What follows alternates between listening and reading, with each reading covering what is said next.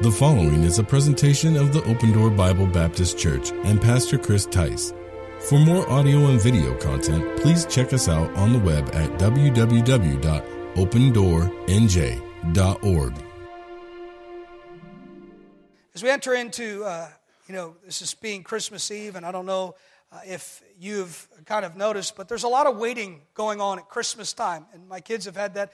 Anybody have one of those calendars where you open it every day, the days of Christmas, and there's little chocolates inside? And, you know, you have to wait, right? You have to do one every day. How many open them all and you eat them all? I don't know if that's you. Uh, I don't know if you like waiting, but I mean, the stores that I've been in and the lines that I've stood in, uh, there's not too many people that love waiting. I mean, when you go to the store, probably the most unpopular place is the line that you have to wait in, and all the people waiting in it. I'm always surprised when people are surprised that they have to wait. Uh, but we, everywhere we go, we find this, uh, this truth. We have to wait for things. And uh, if you've ever been to the doctor, per- perhaps again, the most unpopular place or at the hospital is what? The waiting room. You know, where we have to stay, where we have to wait, where we have to sit and uh, where we await help coming to us. And as we look at the, uh, the work of the Lord Jesus Christ in our life, how many know that in your life, the thing that you struggle with, just like me, is the times where we feel like God is not working in our lives and where we're having to be waiting all the time? Christmas really is about waiting. You think about Jesus coming to the earth, he came at a time where people weren't looking for him, but boy, did they ever need him. And there was this period of time where they were waiting and waiting for God to come and waiting for Messiah to come. And, you know, there's a, uh, people that have rejected Christ that's still waiting, still waiting for that Messiah to come. I'm glad that he's come. How about you? I'm glad that his name is Emmanuel, that, it, that, that means God is with us. The Bible says the Word was made flesh and dwelt among us. And as Jesus enters into, he gets in the ship and he goes to the other side. This is after he had uh, touched the man, the maniac of Gadara, and cured him and, and cast out those devils that were in him. And uh, we see all of that take place. And then Jesus goes to the other side. He meets two individuals. The first individual he meets is this ruler of the synagogue, Jairus. And Jairus has an emergency. Jairus has a problem. Jairus is in trouble. His daughter is sick and she's going to die. He said, What kind of Christmas message is this? We're going to get there. Just hold on for a minute. And as you look at this picture, as you look at what is going on, Jesus is is teaching them something in the sense of he's trying to teach them to wait, to be patient on him. How many need uh, more patience in your life? You need more patience. Be careful when you pray for patience, as the Bible tells us that tribulation works patience in our lives. That difficulty is what brings patience uh, to our lives. And Here's the truth as we look at both of these situations both the woman who needed the, uh, the touch, who needed to be healed, and, and Jairus' daughter who, who needed to be touched and healed. Um, both of these people came to Jesus, and they probably had a smaller expectation than they should have. And when you go to Jesus for help, you get far more from him than you ever had in mind. There's some things we need to glean from uh, what kind of help Jesus brings to the broken. And I want to just talk about three things when it comes to the kind of help that Jesus brings. And the first one has to do with appearance. It has to do with appearance. How many know as you read the, the Word of God, all things are not as they appear? As Jesus is dealing with people, they're seeing something, but Jesus is doing something that perhaps that they can't see. And when it comes to the kind of help that Jesus brings to our lives, and the kind of salvation that Jesus brings to our lives, it, it doesn't look like what you think it does. The appearance may not be uh, what you think it should be. I mean, think about this picture. The crowd is pressing on Jesus. This woman touches him and is healed. And, and we read uh, that, this, that Jesus realizes that his power had gone out of him. And uh, the Bible says in verse 30, and Jesus immediately knowing in himself that virtue had gone out of him. And and then he, he, he tries to find this person. Well, think about what's all, all of is transpiring. Jesus is, is on his way to this house of this uh, young girl, Jairus' daughter, who's dying and needs to be healed. And then he goes through this crowd, and this woman touches him, and then he stops and he begins to talk uh, and say, You know, who touched me? And the disciples are kind of frustrated with Jesus because they're saying, What do you mean, who touched you? We're in a big crowd. Everybody's touching us, everybody's touching you. But I think if you're Jairus in this situation, are you with me? Do you want Jesus stopping here? Do you want Jesus pausing here? Do you want Jesus uh, kind of taking his time to get to your house? I mean, this is an emergency situation, is it not? I mean, he's got to get to Jairus' house, and he listens to this woman, and Jairus is anxious during all of this, and the disciples are irritated, and Jesus is full of patience and composure, and this woman with a chronic condition is getting attention instead of the little girl who has an acute condition. What you think about that? Jesus chooses to stop and talk with the woman who has just been healed. This woman doesn't have any more needs. She's been healed, she's been made whole. It makes no sense. As a matter of fact, as we look at it, it's, it's absolutely irrational. In fact, it's worse than that. It's, it's malpractice. I mean, when you think about what Jesus is doing, if these two individuals were in the same emergency room, now, any doctor who treated the woman first and let the little girl die would be sued. I mean, this is a crazy situation. And Jesus is behaving kind of like a reckless doctor. I mean, by appearance, just outside looking in. I mean, how would any of us, if we were the father of this little girl, not be struggling with Jesus' apparent behavior, with what he's doing and the way that he's behaving? And and the fact that he's not so much in a hurry to get where we need him to go. Have you ever struggled with the help that you believe God needs to bring to your life because it didn't look like what you thought it should look like? Because it didn't come in the way that you thought it should? Because it wasn't in, if, if you would, as, as quickly as you thought it should be brought to your life? And Jairus and his disciples, they must be thinking, What are you doing? Don't you understand the situation? Hurry it'll be too late. This little girl needs help from you, Jesus, now. Have you ever found yourself in a position where you're trying to rush Jesus? You're trying to hurry him to do what you want him to do? But how many know this? Jesus will not be hurried. He, he's standing there and talking with the woman, the thing that Jairus feel, uh, feared all along. It happens, doesn't it? His daughter dies. I mean, the message comes, and I mean, now it's too late. I mean, the faith that he did have in Christ and what he thought Jesus could do, in, for all intents and purposes in this situation, I mean, he believes at this point that Jesus has failed him. That Jesus has failed to do what he uh, wanted to do, and it was almost a purposeful uh, failure in this situation. And what we know even further, that it was purposeful, what he thought to be failure, but what Jesus was doing was on purpose. So we see when it comes to the help that God brings to our lives, there's an appearance. It doesn't look uh, like what you think it does. Number two, uh, there's an expectation. There's an expectation. Can I say this? When it comes to the help that God brings to our lives in the salvation that He desires to bring to us, it accomplishes more than you believed it would. It accomplishes more than you believed it would. Can I say this? Be aware that when you go to Jesus for help, you will both give to and get from far more than you bargained for. You will both give to and get from far more than you bargained for. Be patient because the deal often doesn't work out the way that you expected. I mean, look at Jairus. He came to Jesus to cure his dying daughter. But here's the truth we know the end of the story. Didn't he get far more than that? Didn't he receive from Jesus far more than what he expected from Jesus? While the appearance was not what it was, I mean, look at verse number 42. The Bible says they were astonished with a great astonishment. This kind of speaks to their expectation, doesn't it? They were not expecting Jesus to do what Jesus did. This kind of goes in line with what we've been looking at throughout the book of Mark.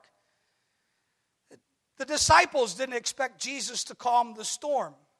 The maniac didn't expect those around in the city, in the town, the disciples, even themselves, didn't expect them to, uh, didn't expect him to calm the soul of the man. And here in this situation, they didn't expect Jesus to do what he did. And of course, they were astonished. Jairus came to Jesus for a fever cure, but not a resurrection. Are you with me? He came to Jesus for a cure, not a resurrection. Sometimes that's our faith. When we come to Jesus, the kind of help we want is the one that we want to dictate to Him. We want to say to the Lord, hey, this is what we believe that we need. This is the Savior that we want. I mean, when it comes to Jesus' coming to earth, we understand that he was despised and rejected of men. He was a man of sorrows and acquainted with grief, and we hid, as it were, our faces from him. We, he was despised and we esteemed him not. You think about the rejection of the Lord Jesus Christ. They rejected him because they were, he was not what they expected him to be. He was, he was more than what they expected, but they didn't believe. Their faith and their expectation never met. They never got to the place to where they understood who Jesus was. And when you go to Jesus for help, you get far more from him than you had in mind. But again, when you go to Jesus for help, you also end up giving to him far more than you expected to give. I don't think that Jairus was willing to give up the life of his daughter to see the resurrection. But that's what ended up happening. It cost him more than what he wanted it to cost him. Jairus came thinking he would have to trust Jesus just enough to get home, hoping that somehow the child wouldn't die before he arrived. But Jesus demanded far more from him because Jairus' daughter died. Because of the apparent malpractice of the great physician. She died in the waiting room. She died in a, in a place where we would say she shouldn't have died. I mean, hadn't Jesus done healings that were different than this, where he I mean, healed someone without even going to see them? I mean, didn't Jesus have the ability in his words just to say, be whole? And she could have been whole. And so, what we understand is if Jesus allowed her to die, then it was on purpose. Boy, that's what we struggle with, isn't it? Meeting and seeing and recognizing the Savior who does things that we don't think he should in ways that we don't expect him to. But isn't that what makes him God? I mean, Jesus is God.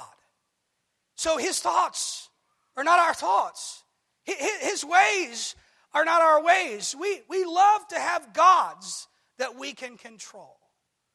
We, we love to have situations and circumstances and things that come into our lives that we can neatly organize and compartmentalize. We, we love to have a God that does what we tell him to do. Not a God that demands of us that He's the Lord of our lives. I mean, that's what makes Him God. See, the truth is, is I don't know that either one of these individuals believed Jesus to be God. They believed Jesus to be a helper. They believed Jesus to be a healer. I mean, even the woman, she was a bit superstitious, wasn't she? If I could just touch his clothes, I'll be healed. But Jesus wasn't interested in just a touch and go experience. Uh, Jesus was wanting more than that in her life. She came to Jesus for healing, but again, she wanted that touch and run. She wanted to say, I'm better, I'm out of here. But didn't Jesus force her to go public? Think about that. I mean, Jesus turns around and he, he says, Who touched me? And we understand what Jesus was doing. Jesus was calling her out of the crowd. Jesus was making her go public with her faith. I mean, something that she wanted to kind of hide, just kind of touch and leave and go. But here, Jesus was unwilling to allow her to do that because she needed far more than a cure. She needed far more than what she expected. She needed a relationship. She needed to know Jesus. She needed to look at him. She needed to see and understand who he was. She needed to be forgiven of her sins. I mean, for her to be made whole, Jesus was not just interested in making her whole in body, but touching her and making her whole in her soul. You know, this was threatening for her. Think about the coping with the blood flow, which made her ceremonially unclean. Because of this, to touch a rabbi in public would, would break a great taboo, and therefore Jesus' request that she identify herself was frightening. We understand why the Bible says she was so afraid because she was about to say that she did something that was taboo, something that was wrong. She shouldn't have been in the crowd to begin with. She shouldn't have pressed through the crowd. She, she took great risk. But why did Jesus insist that she go public? Well, the truth is, is that she needed it. She needed that. She had a somewhat superstitious understanding of Jesus' power. She thought that it was the touch could, that could heal her. She thought His power was manageable. Think about that. I mean, Jesus is presenting this power to them that's unmanageable. This unmanageable power. I mean, the uh, what manner of man is this? Just the chapter before that, even the winds and waves obey him. I mean, you think about how unmanageable the weather's power is. But they were more astonished and they were more afraid when they met the person who controlled the unmanageable power because his power was far more potent. His power was far more unmanageable to them. And so they were more afraid of him than they were of the storm. The people in the town were more afraid of Jesus than they were of the maniac after Jesus made the maniac, maniac whole. What is Jesus trying to teach us? Well, Jesus' power is not manageable by us. Interesting how we try to shape it, conform it, and use it for ourselves. God, give me the power to do what? What I want. God, give me your spirit and your fullness to do what? To do my will. We're constantly asking for God to do our will, aren't we? We're constantly asking for God to, to do things that we expect Him to do. And then God's constantly reminding us that He is not managed by us, that His power is unmanageable that he, that he, he is the Lord. And uh, Jesus made her identify herself so he could say, What? Well, it was faith that healed you, not the clothes. It wasn't your superstition, it was faith that has made you whole. And uh, he says, I want you to know that your faith has healed you.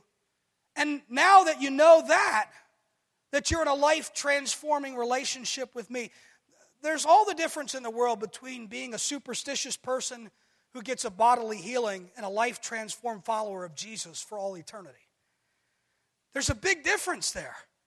Uh, we're not talking about someone that just got cured, we're talking about someone that got saved. We're talking about someone that has been whole. If you go to Jesus, he may ask of you far more than you originally planned to give, but he can give to you infinitely more than you dared to ask or think. Isn't that the greatness of our God? I mean, when we go to him, we ask him what he's able to do exceeding abundantly above all that we could even ask or what? Think according to the power that worketh in us both to will and do of his good pleasure. But think about what God wants to do in our lives. Is it not us that limits what God wants to do? Is it not us that grieves His Spirit, that keeps Him from? I mean, there were times where Jesus didn't work because they had no faith. Because there was no faith. Listen, I wonder this morning, what kind of faith do you have? I know it's Christmas time. You say, of course, well, we believe in Jesus, that He came, that He was born in a manger, and all those things. But I want to ask you do, you do you believe in the Jesus Christ that is the Son of God? The Jesus Christ who went to the cross for your sin? The, the Jesus Christ who was buried and then three days later rose again in power? And the Jesus Christ that wants to bring resurrection and transformation to your life? Not just a cure, not just a healing. Listen, sometimes we, we, we understand we love the magic of Christmas. We love, the, the, we love all these different things that we talk about all the time. But here's the truth I mean, God's power is so much greater and infinitely more awesome than the things we articulate during these seasons about Christ. That Jesus is God in the flesh, God with us. The Word made flesh. I mean, I don't know if you can grasp it, hold, hold on to that thought just for a few moments, but I mean, I think that would change the way that we viewed God and it would increase our faith in God. And it would help us that when we're in situations where it doesn't appear the way that we think it should or we don't get what we expect in life, that we know that we can trust Him because He's good. The third uh, thing that I want to bring up about God's help is timing timing. Um, when God does something is always different than you expected. I mean, timing is everything. And in this story, we would feel and get a sense of, if we were Jairus, that Jesus failed in his timing, that he was somehow not where he was supposed to be. How many know that that's not true? See, we have a, we have an advantage because we know the end of the story. And so we say, well, you know, of course we should be happy about the situation because resurrection happened. But to us, maybe we still doubt why in the world Jesus would allow the girl to die to begin with. Why would he do that? You know, in Mark 5, verse 36, the Bible says when they brought the message that the girl was dead, as soon as Jesus heard the word that was spoken, he said to the ruler of the synagogue, he said to Jairus, what did he say to him? Don't be afraid. Believe. Don't be afraid. Believe. Why? Because he was afraid. Because he was lacking in faith. Because he had enough faith to believe that Jesus could bring a cure, possibly, to his daughter. But he didn't have enough faith in a resurrection. He didn't have enough faith to believe that Jesus could bring resurrection in his life, in his daughter's life. In essence, what Jesus is saying here to Jairus is trust me, be patient. There's no need to hurry. How many love when you're in a hurry, when you're in a crisis, someone says, calm down, you don't need to hurry? How many love when someone says that to you? We hate it because we want them to understand from our perspective why we're so hurried. We want them to understand from our perspective why we're panicking. We want them to see and understand from our perspective why we're struggling with the situation. And so we think that everybody else should be in a panic. And sometimes, here's the truth when we're panicked and we are stressed and situations and pressures come to our lives, we look to God and we wonder why God is not also pulling his hair out. Why God is also not hurried or worried or stressed or pressured because we want more empathy then we want miracles. We want him to feel, if you would. And I'm glad that he's a high priest is touched with the feelings of our infirmities. I'm, I'm thankful that he was in all points tempted like as we are, yet without sin. I, I'm glad that he, he cares for our souls and he cares for our situations. But can we remember that he's above them, that he's over them, that he's sovereign in them, that he remains in control at all times, in all places, in all situations. Come on, was there a time this week that you got a little out of control? In your mind, in your heart. I mean, sometimes we get a little out of control. And what does he speak to us? Well, he says what he says, and interesting, he can step up on a bow of a boat and say to a hurricane, Peace be still, and the hurricane stops. And, and what the Bible says again is just dead calm. But to us, he says, Peace, be still, don't be afraid. And we're the only part of creation that questions God in that moment. We're the only part of creation that struggles to grasp that God is able to calm all situations. And sometimes what he's doing is not calming the storm, but calming my heart in the storm. We're always looking for God to calm the storm, meaning to take it away. But really, what God means to do is understand that in life, there are many storms. And what needs to be calm is my heart. What needs to rest in Him is my heart. What struggles, what strains I feel are in my heart. They're not external, they're internal. My problems are not on the outside, they're on the inside. That's a lot of times why we we think that if our circumstances would just change, that our lives would be better. Circumstances don't make our lives better or worse if we have the Lord of our hearts in control. You know, if you go to Jesus, again, he may ask you far more than you originally planned to give, but he can give you infinitely more than you dared to ask or think. Timing, it's always different than you expected. Every culture has a different sense of time. Some of you come from different cultures, and so you understand that. You may come from a culture that, I mean, if you went to a wedding that was cross cultural, the groom is from a culture where being 15 or 30 minutes late is okay, and the bride is from a culture that frowns on lateness whatsoever. She and her bridesmaids are ready for the wedding, but the groom isn't there, and it's 15 past the hour. On the left side of the sanctuary, there's hand wringing, there's worried glances. Uh, on the right side, everybody's calm. Why? Because timing is relative. And everybody has a sense of this is the right time, but not this. You know, we all have a different cultural grasp on time.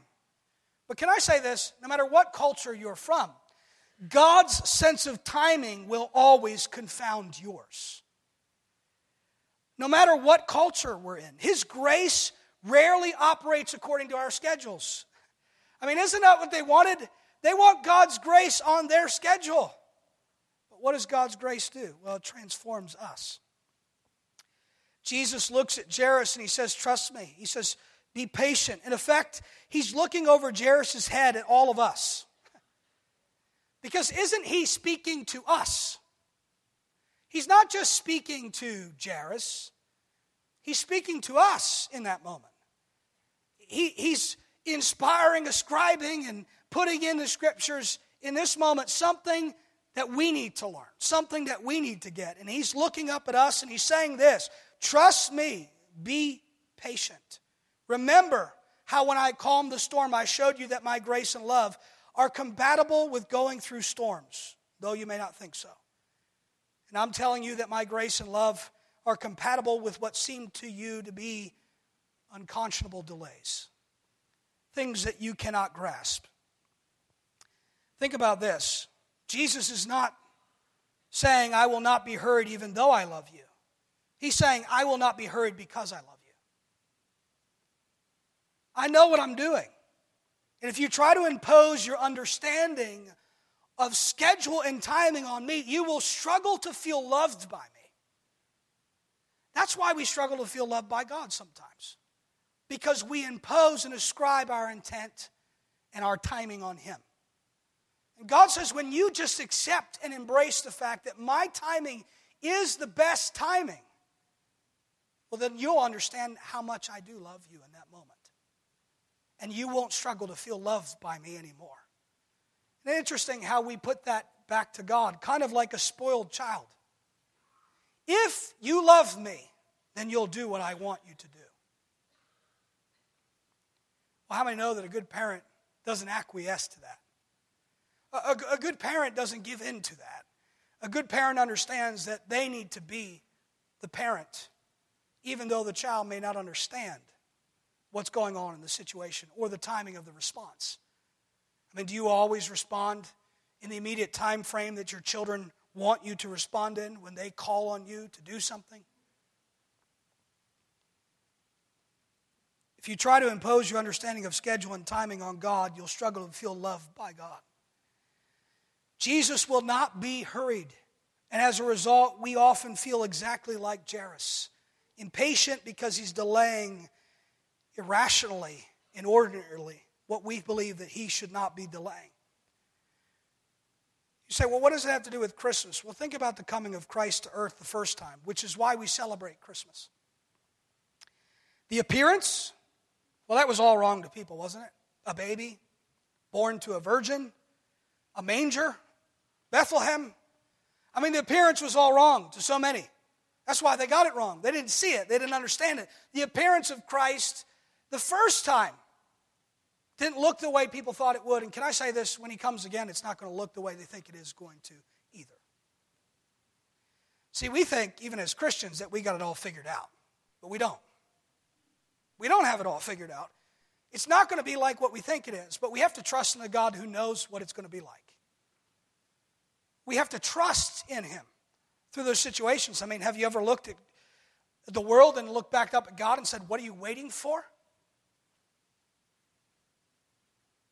Why are you tarrying? Could it get any worse? I mean, the situation is not what it should be. I mean, what are you waiting for? And then some of us, we look and hope that he doesn't come because we love our lives so much. We don't want him to come. We don't love his appearing because we love ourselves. We love our lives. We love our goals. We love our dreams. We love our aspirations. God, don't come because I've got things I want to do. Can I tell you, if you're a believer and he comes, you will not, you will not be upset that he showed up. You'll not be disappointed that he's here. This world has told us that it only is going to get better and better, but we know that it just gets worse and worse. But the truth is, is with God, we have hope. With God, no matter what our situations are, and listen, I understand uh, today that for some, Christmas is not a happy time.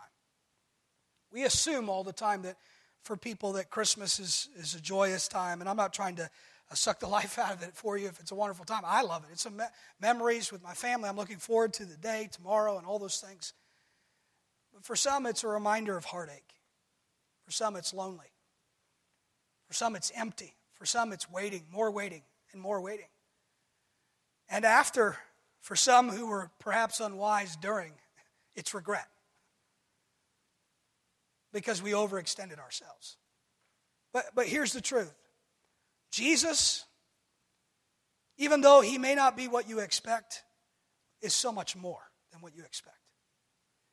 The expectation was a conquering king, not a suffering servant, a savior who would bring prosperity, not a savior who would sacrifice himself for our sinfulness. But aren't you glad that he did? Aren't you glad that he came? Oh, the timing was all wrong, wasn't it? wasn't when it should be. It wasn't, it wasn't the way it should be. It wasn't looking the way it should be, but that's our God. But let me wrap this up with the end of the story. Do you think it's odd that when Jesus arrives at Jairus' house, he says that the girl's just sleeping? Isn't that an odd way to articulate death?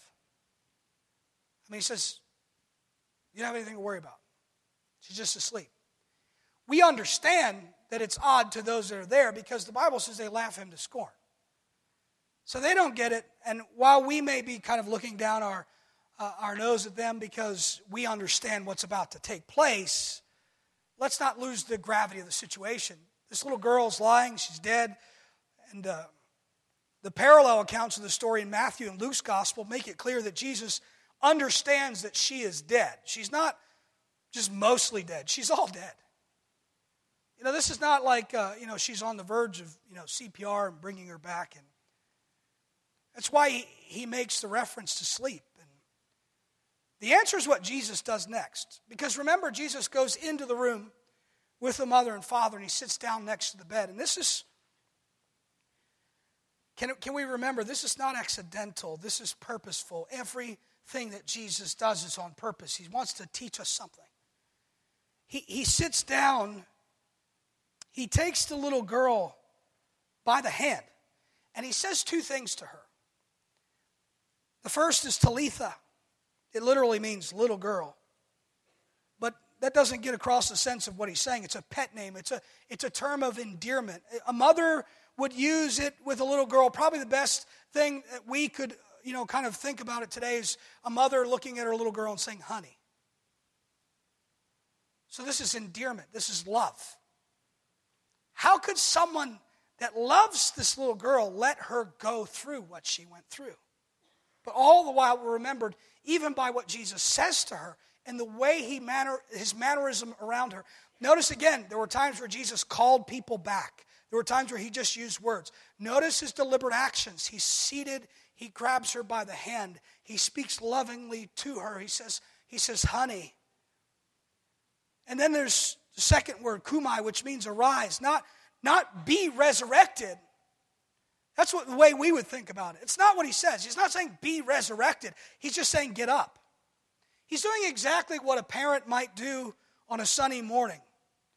Just kind of walking in the room and saying, honey, it's time to get up. It's not, it's not resurrection, it's, it's just get up. It's time to get up. And she does. But can I, can I remind you that Jesus is facing death here, the most horrible enemy of the human race. And his power is such that he holds this child by the hand and gently lifts her. And he says, Honey, get up.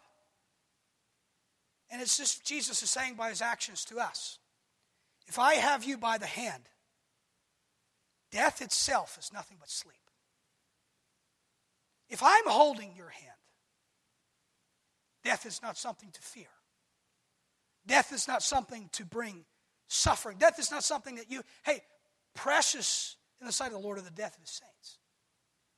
You, you think about that. Jesus' words and actions are not just powerful, they're loving. When you were little, if your parent held you by the hand, you felt that everything was okay. You were wrong, of course, but you felt that. They were even if they were bad parents, and even the best parents are, are imperfect. Even the best parents can slip up. Even the best parents make wrong choices. But Jesus is the ultimate parent who has you by the hand and will bring you through the darkest night. The Lord of the universe, the one who danced the stars into place, takes you by the hand and says, Honey, it's time to get up. That's our God. That's, that's who Jesus is. He's not someone that just is meant to bring your life more comfort, more ease, more prosperity, more help, or to eliminate all the problems. Because a lot of times that's why we go to church, that's why we come. I just need to, you know, I'm hoping that if I go, you know, maybe I won't struggle financially, or maybe I won't struggle my relationships, or maybe we won't have these struggles. Listen, that may be why you've been coming. That may be what your expectations are. But can I tell you that He wants to exceed those so much more? Because He's not trying to bring some superstitious cure. You know, maybe in superstition you thought if you walked in today, the ceiling might cave in because of who you are. But the truth is, is that didn't take place. There's not some immediate cure that's going to come to your situation that you may be facing right now because you came here. What I will say this is if you look into the face of Jesus Christ, the Savior of the world, He'll bring salvation to your soul, transformation to your life. Change the way that you think, change the way that you view both God and man, the world and your purpose, and why you're here. Here's a good question Is that the kind of Jesus we want this Christmas? Or we'd rather have the manageable one that we can pack away with all of our decorations? Sometimes that's the God that we like. We like to take him out and put him back. We like to control what he does in and out of our lives. We even compartmentalize our relationship to him to one day of the week. And the rest, we don't need him. But that's not why Jesus came to the earth. It's surely not why he died. It's not why he rose again.